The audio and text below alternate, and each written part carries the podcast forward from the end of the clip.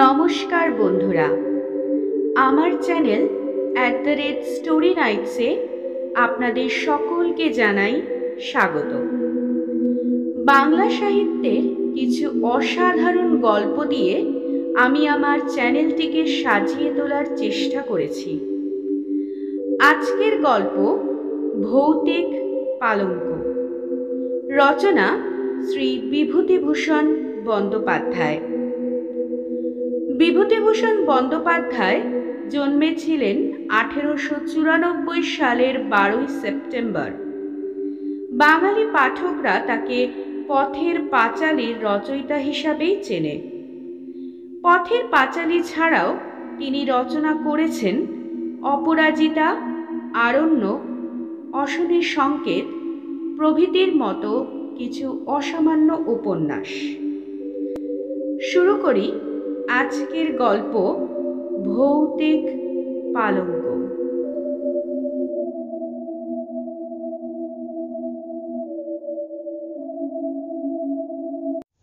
অনেক দিন পর সতীশের সঙ্গে দেখা। বেচারা হন্তদন্ত হয়ে ভিড় ঠেলে বিকেলবেলা বেন্টিং স্ট্রিটের বাঁ দিকের ফুটপাত দিয়ে উত্তর মুখে চলেছিল। সমস্ত আপিসের সবেমাত্র ছুটি হয়েছে। শীতকাল, আধো অন্ধকার, আধো আলোয় পথ ছেয়েছিল। ক্লান্ত দেহে ছ্যাকরা গাড়ির মতো ধীরে ধীরে পথ ভেদ করে চলেছিলাম। সহসা সতীশের জামাটা চেপে ধরে চিৎকার করে উঠলাম, আরে সতীশ যে! সতীশ সবিস্ময়ে আমার পানে চেয়ে বলে উঠল, খগেন! মাই গড আমি তো তোমাকেই খুঁজছিলাম। বললাম তার প্রমাণ আমাকে ধাক্কা দিয়ে তুমি চলে গেছিলে আরেকটু হলে। ভাগ্যিস ডাকলাম। সরি আমি এখন বিশেষ ব্যস্ত। তা তো বুঝতেই পারছি। তা কোথায় চলেছ শুনি? তোমাকেও আমার সঙ্গে যেতে হবে বেশি দূরে নয় যাওয়ার পথে সব বলব। আশ্চর্য। না বললে শুনব না, জোর করে নিয়ে যাব। ছেলেবেলা থেকেই সতীশকে চিনি। কথা অনুযায়ী সে কাজ করে। আজ শরীরে কিছু বল থাকায় প্রায় ক্ষেত্রেই সে বল প্রয়োগ করে কার্যসিদ্ধি করতে ভোলে না। অগত্যা তার সঙ্গে যেতে হলো। তার গন্তব্যস্থান খুব নিকটেই এবং সে তার উদ্দেশ্য খুব সংক্ষেপে ব্যক্ত করল। সেদিন সকালে খবরের কাগজে বেচা কেনার কলমে একটি বিজ্ঞাপন ছিল। একটি অতি আধুনিক এবং রহস্যজনক চীনদেশীয় খাট অধিক মূল্যদাতাকে বিক্রয় করা হইবে। জগতে ইহা অদ্বিতীয়। সুযোগ হারাইলে অনুসূচনা করিতে হইবে। দুই বাই তিন অমুক স্ট্রিট। সতীশ তার পকেট থেকে বিজ্ঞাপনটি বার করে বললে, পড়ো। বুঝলাম। তার রহস্যজনক শব্দটার মানে কি? এইটাই তো আমাকে ভাবিয়ে তুলেছে। কোনো হদিশ করে উঠতে পারছি না। সতীশ চলেছিল রাস্তার নাম দেখতে দেখতে। হঠাৎ সে লাফিয়ে উঠল। পেয়েছি। এই গলি সন্ধ্যার স্তিমিত আলোকে সেই গলির পানে তাকিয়ে আমার সারা শরীরে কেন জানি না এক প্রকার শিহরণ জাগল। চীনা পল্লীর চীনা আবহাওয়ায় রহস্যজনক খাট। সতীশের হাতটা ধরে বললাম, খাটে কাজ নেই সতীশ, চলো ফিরে যাই। আমার বাঙালি খাট বেঁচে থাকুক। সতীশ প্রবল বেগে এক ঝাঁকুনি দিয়ে উঠল ভীতু কথাকার? এতটা এগিয়ে এসে কখনো ফেরা যাবে না। গলির মোড়ের ডান পাশে একটি নিম গাছ। ভূতের মতো মাথা উঁচু করে দাঁড়িয়েছিল ওদিকে ডাস্টবিনের মধ্যে থেকে যত সব অখাদ্য কুখাদ্যের উৎকট গন্ধ ভেসে আসছে। অন্নপ্রাশনের ভাত যেন ঠিকরে বার হয়ে আসতে চাইল অসহ্য যন্ত্রণায়। নাকে রুমাল চাপা দিয়ে কোনো গতিকে পথ চলতে লাগলাম। একটা দমকা বাতাস উদ্ভ্রান্ত হয়ে আচমকা দক্ষিণ দিক থেকে ভেসে এসে আমাদের শরীরে যেন আছাড় খেয়ে পড়ল। মাথার উপর দিকে কয়েকটা বাদুর ডানার শব্দ করতে করতে ঘুরে গেল। দুটো অভিভাবকহীন কুকুর এই অনধিকার প্রবেশকারীদের পানে চেয়ে বিশ্রী সুরে অভিযোগ করতে লাগল। পথে আর জনমানবের চিহ্ন পর্যন্ত ছিল না। পাশে একটা চীনা ডাক্তারের বহু পুরাতন সাইনবোর্ড। তার উপরকার নরকঙ্কালের ছবিটি জীর্ণ প্রায় কোথা থেকে একটা পিয়ানোর অস্পষ্ট সুর ভেসে আসছিল। শীঘ্রই আমরা আমাদের নির্দিষ্ট গৃহে এসে পৌঁছালাম। অমন বাড়ি আমি আর জীবনে দেখিনি। ইট বার করা পুঙ্গু প্রায় বহু প্রাচীনকালের সাক্ষ্য নিয়ে দাঁত বার করে দাঁড়িয়ে আছে। হয়তো নবাব আলিবর্দী খাঁর আমলে এই বাড়ির ভিত্তি স্থাপন হয়েছিল। ভাঙা ফাটক দিয়ে অতি সন্তর্পণে ভিতরে প্রবেশ করলাম। বাড়ির ভিতরে গিয়ে আমি অবাক হয়ে গেলাম। এত লোক! এখানে কোথা থেকে এলো? যে নির্জন, নিস্তব্ধ গলি আমরা পিছু ফেলে আসলাম, সেখানে তো কারুর ছায়া পর্যন্ত খুঁজে পাইনি। ভৌতিক কাণ্ড নাকি? সকলের মুখে কৌতূহলের ছাপ বর্তমান। নানা জাতির লোক সেখানে সমবেত হয়েছিল। এতগুলি লোক, কিন্তু কারোর মুখে একটি কথা পর্যন্ত নেই। ছুঁচ পড়লে পর্যন্ত তার শব্দ শোনা যায়। ঘণ্টাখানেক পর এক বৃদ্ধ মোটা চীনা আমাদের পথ প্রদর্শন করে নিয়ে গেল। তার মাথার একটা চুলও কাঁচা ছিল না। তার সামনের ওপরের দুটি দাঁত সোনা দিয়ে বাঁধানো আর বাঁ হাতের উল্কিতে একটি ভোজালির ছবি। সে আমাদের ইশারা করে অনেকগুলি ঘর পার করে সেই খাটের ঘরে নিয়ে গেল। বাড়িটি একটি দুর্বেদ্য দুর্গের মতো। চারিদিকে গোলক গোলকধাতা হ্যাঁ খাট বটে। অমন খাট আমি জীবনে আর দ্বিতীয়টি দেখিনি। খাট আমি অনেক দেখেছি, কিন্তু ঠিক ওই রকম আশ্চর্য চীনা খাট সেই প্রথম এবং শেষ দেখলাম। তার অপূর্ব ভাস্কর্য, অপূর্ব কারুকার্য। এক পাশে ভগবান বুদ্ধের ধ্যান ও গম্ভীর প্রশান্ত মূর্তি। আয়তনে খাটটি বিশেষ বড় নয়, দুটি মানুষ বেশ আরাম করে শুতে পারে। আবার আশ্চর্য, সেই খাট বাড়িয়ে দশ জনের জায়গা করা যায়। দেখে চমকে গেলাম। সকলের সঙ্গে দর কষাকষি হতে লাগল। ওই একটা সামান্য কাঠের খাটের প্রতি সকলেরই মন আকৃষ্ট হয়েছিল। কেনবার জন্যে সকলের সে কি ব্যাকুলতা, দাম হু হু করে বাড়তে লাগল। শেষে সতীশের ভাগ্যেই ওই খাটটি জুটল, পনেরোশো টাকায়। সেই খাট নিয়ে বাড়ি ফিরতে সতীশের প্রায় দশটা বাজল। যে দেখল সেই বলল চমৎকার!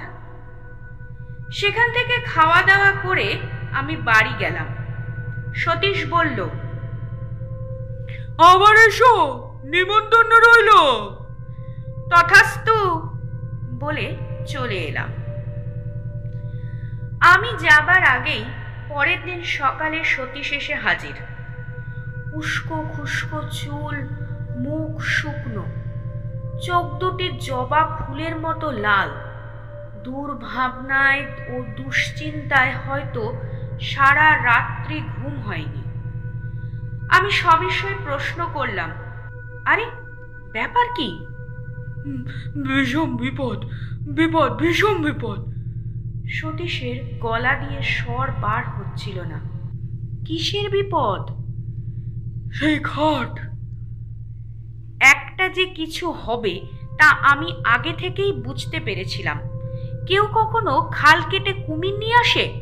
হাজার হোক ও একটা রহস্যজনক খাট পূর্বরাত্রের ঘটনা সে সবিস্তারে বর্ণনা করে গেল। সারা রাত্রি সে ঘুমোতে পারেনি। ওই খাটের ওপর সে শুয়েছিল।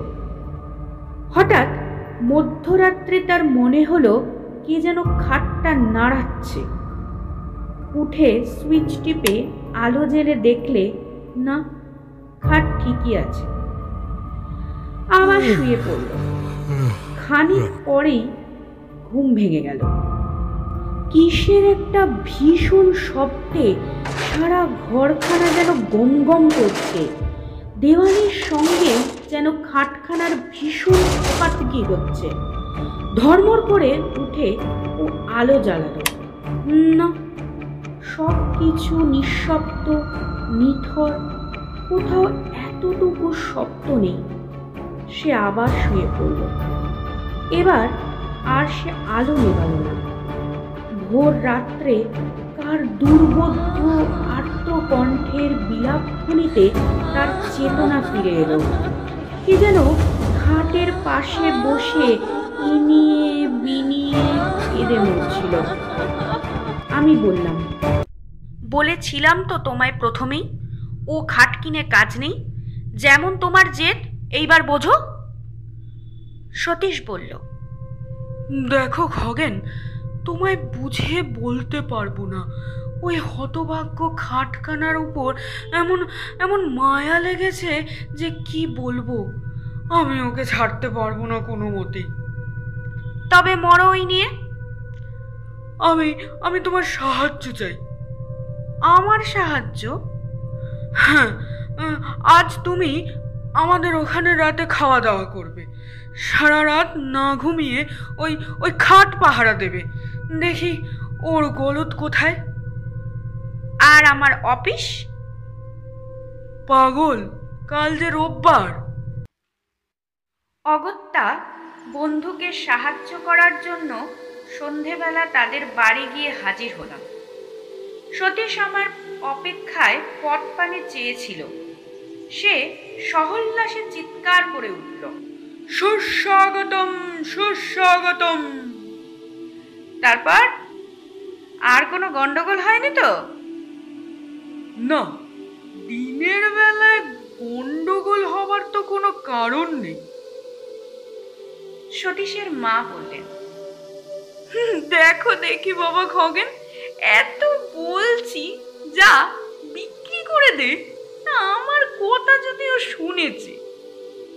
সতীশ বলল বলছো কি মা ভয় পেয়ে পনেরোশো টাকায় খাটটা বিক্রি করে দেবো? খাওয়া দাওয়া সেরে রাত্রি জাগবার সাজ সরঞ্জাম নিয়ে আমরা দুই বন্ধুতে খাটের ঘরে গিয়ে বসলাম। আমার হাতে দীনেন রায় ডিটেকটিভ উপন্যাস আর সতীশের হাতে হেলথ অ্যান্ড হাইজিন। রাত্রি ক্রমে ক্রমে বাড়তে লাগল। ঠিক হলো, আগে সতীশ ঘুমোবে আর আমি জাগব, তারপর সতীশ জাগবে আর আমি ঘুমোবো। বইখানা খুলে আমি বসে রইলাম। পড়তে পারলাম না একটি অক্ষরও। এক দৃষ্টিতে তাকিয়ে রইলাম। চারদিকে কান খাড়া করে বসে রইলাম ভয়ে ভয়ে। এতটুকু শব্দে থেকে থেকে চমকে উঠছিলাম। ওই বুঝি অপদেবতা আমার গলাটা দিলে টিপে। কাদের বাড়িতে ঘড়িতে সুর করে দুটো বেজে গেল। হঠাৎ মনে হলো কে যেন বাইরের বারান্দায় চলে বেড়াচ্ছে। তার পদশব্দ বেশ স্পষ্ট হয়ে উঠল। আমার সারা শরীর শিহরণ দিয়ে উঠল। লোমগুলো খাড়া হয়ে উঠল। হঠাৎ সশব্দে খোলা জানলাটা বন্ধ হয়ে গেল। মুহূর্তে মনে হলো আমি যেন শূন্যে উঠে গেছি। আমার জ্ঞান যেন ধীরে ধীরে লোপ পেয়ে যাচ্ছে। আমি জীবিত না মৃত, তাও ঘোর সন্দেহের বিষয় হয়ে উঠল। আমি সবাই ডেকে উঠলাম, সতীশ! সতীশ! সতীশ ধর্মর করে উঠে বসল। ব্যাপার কি খগেন? ব্যাপার কি? ভয় ও বিস্ময়ে আমার মুখ দিয়ে কোনো কথা বেরোলো না। সতীশ আমার দু কাঁধে হাত দিয়ে নাড়া দিয়ে ডাকলো, খগেন খগেন! আমি আঙুল দিয়ে কপালের ঘাম মুছে বললাম, ওহ ও যা ভয় পেয়েছিলাম। তা তো বুঝতেই পারছি। যাক, আর তোমায় জাগতে হবে না। তুমি ঘুমো আমি জেগে বসে আছি। না, আমারও ঘুমিয়ে কাজ নেই।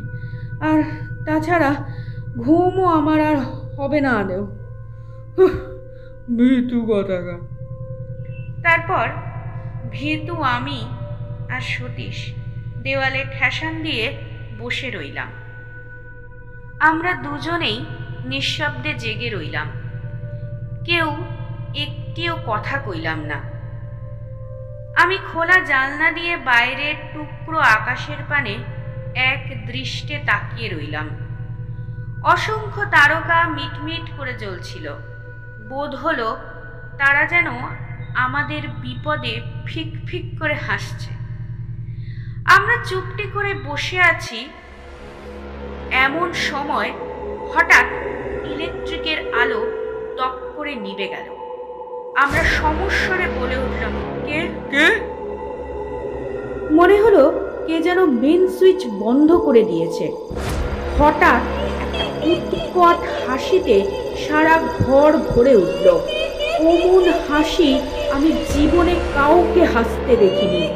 হাসি যেন আর শেষ হতে চায় না। সে কি বিকট শব্দ? মনে হলো কে যেন ঠিক দরজার কাছে হেসে খুন হচ্ছে।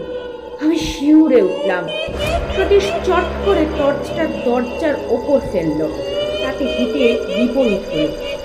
মনে হলো কে যেন দরজার ঠিক বিপরীত দিকে জানলাটার ধারে বসে আর্ত কণ্ঠে ইনিয়ে বিনিয়ে কেঁদে মরছে। তার কান্নার কোনো ভাষা খুঁজে পেলাম না। কেবল একটা করুণ সুর সারা ঘরময় ঘুরে ঘুরে মরতে লাগল। তারপর সেই খাটের উপর গিয়ে সেই বিলাপ ধ্বনি আর নড়ল না। কান্নায় যেন খাটটা ভিজে গেল। সেই অবদ্ধ ভাষার সকরুণ বিলাপ ধ্বনি মনে এমন এক অজ্ঞাত বেদনার সঞ্চার করল, যার ফলে আমাদের সমস্ত শক্তি যেন কমে কমে মনে হলো কে যেন ক্লোরোফর্ম দিয়ে আমাদের অজ্ঞান করে দিচ্ছে। আমরা যেন ধীরে ধীরে অচেতন হয়ে পড়ছি। সতীশের সাহসটা ছিল একটু বেশি, তাই সে খাটের ওপর টর্চ ফেলে গর্জে উঠল, কে? ওখানে? কিছুই দেখা গেল না, কেউ সাড়াও দিল না। হঠাৎ সেই খাটখানা ঘরময় দাপাদাপি শুরু করে দিল। মনে হলো অগণিত নরকঙ্কাল যেন তার চারদিকে নৃত্য করছে। তাদের হাড়ের খটখট শব্দে এর পর্দা ছিঁড়ে যাবার উপক্রম হলো। আমার বুকের ভেতরটা টনটন করতে লাগল কিসের যেন বেদনায়। মনে হলো হয়তো বুকখানা ভেঙে চুরমার হয়ে যাবে। একটু একটু করে আমার জ্ঞান হারিয়ে গেল। তারপর কোথা দিয়ে কি হয়ে গেল ঠিক বুঝতে পারলাম না। বোধ হলো আমি যেন অনেক দূরে এক চীনা বাড়ি গিয়ে হাজির হয়েছি। একটি ছোট্ট ঘরে তখন সেই গভীর রাত্রে টিমটিম করে একটি প্রদীপ জ্বলছিল। ঘরের মেঝের ওপর একটি লোক মুমূর্ষ অবস্থায় পড়ে রয়েছে।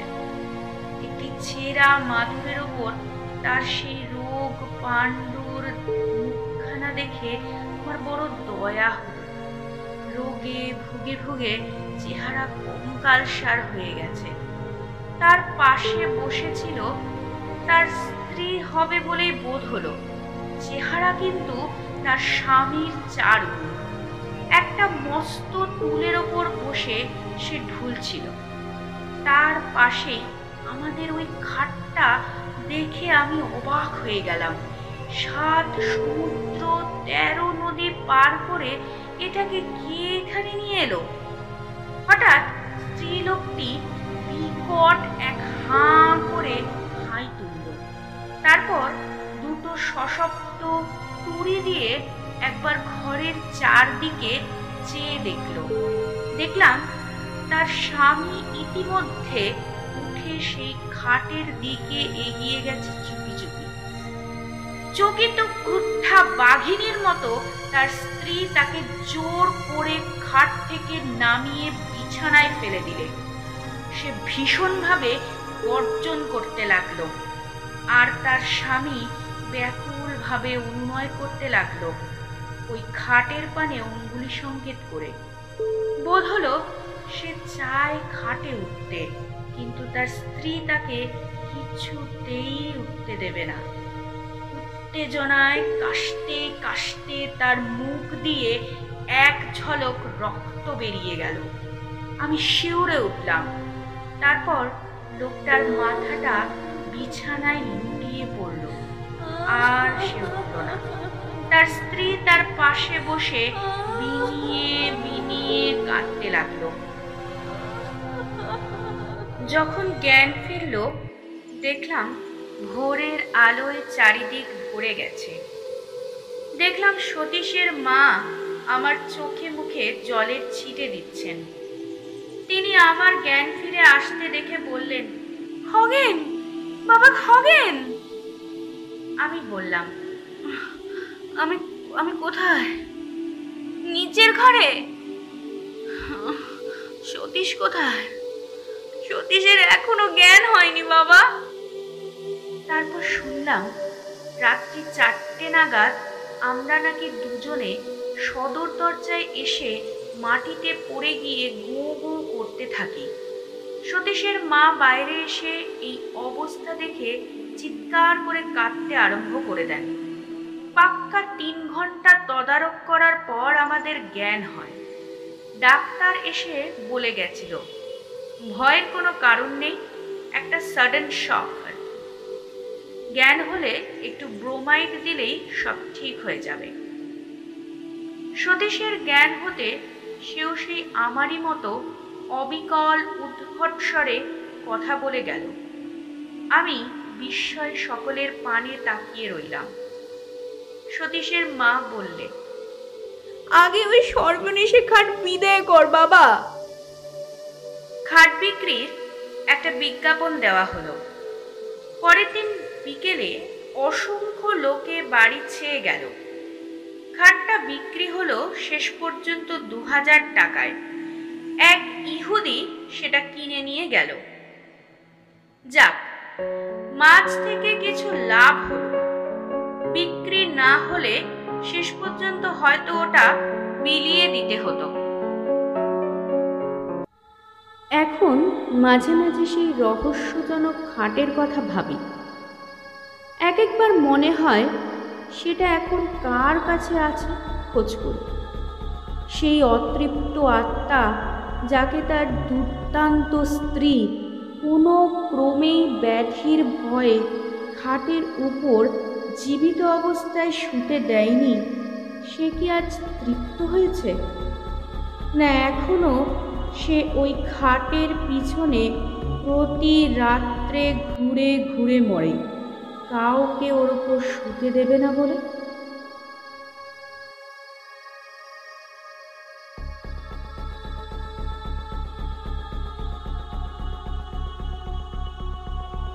শেষ হলো আজকের গল্প ভৌতিক পালঙ্ক গল্পটি ভালো লাগলে লাইক শেয়ার এবং কমেন্ট করতে ভুলবেন না। আর আমার চ্যানেলে আরও নতুন নতুন গল্প শুনতে চ্যানেলটিকে সাবস্ক্রাইব করে রাখবেন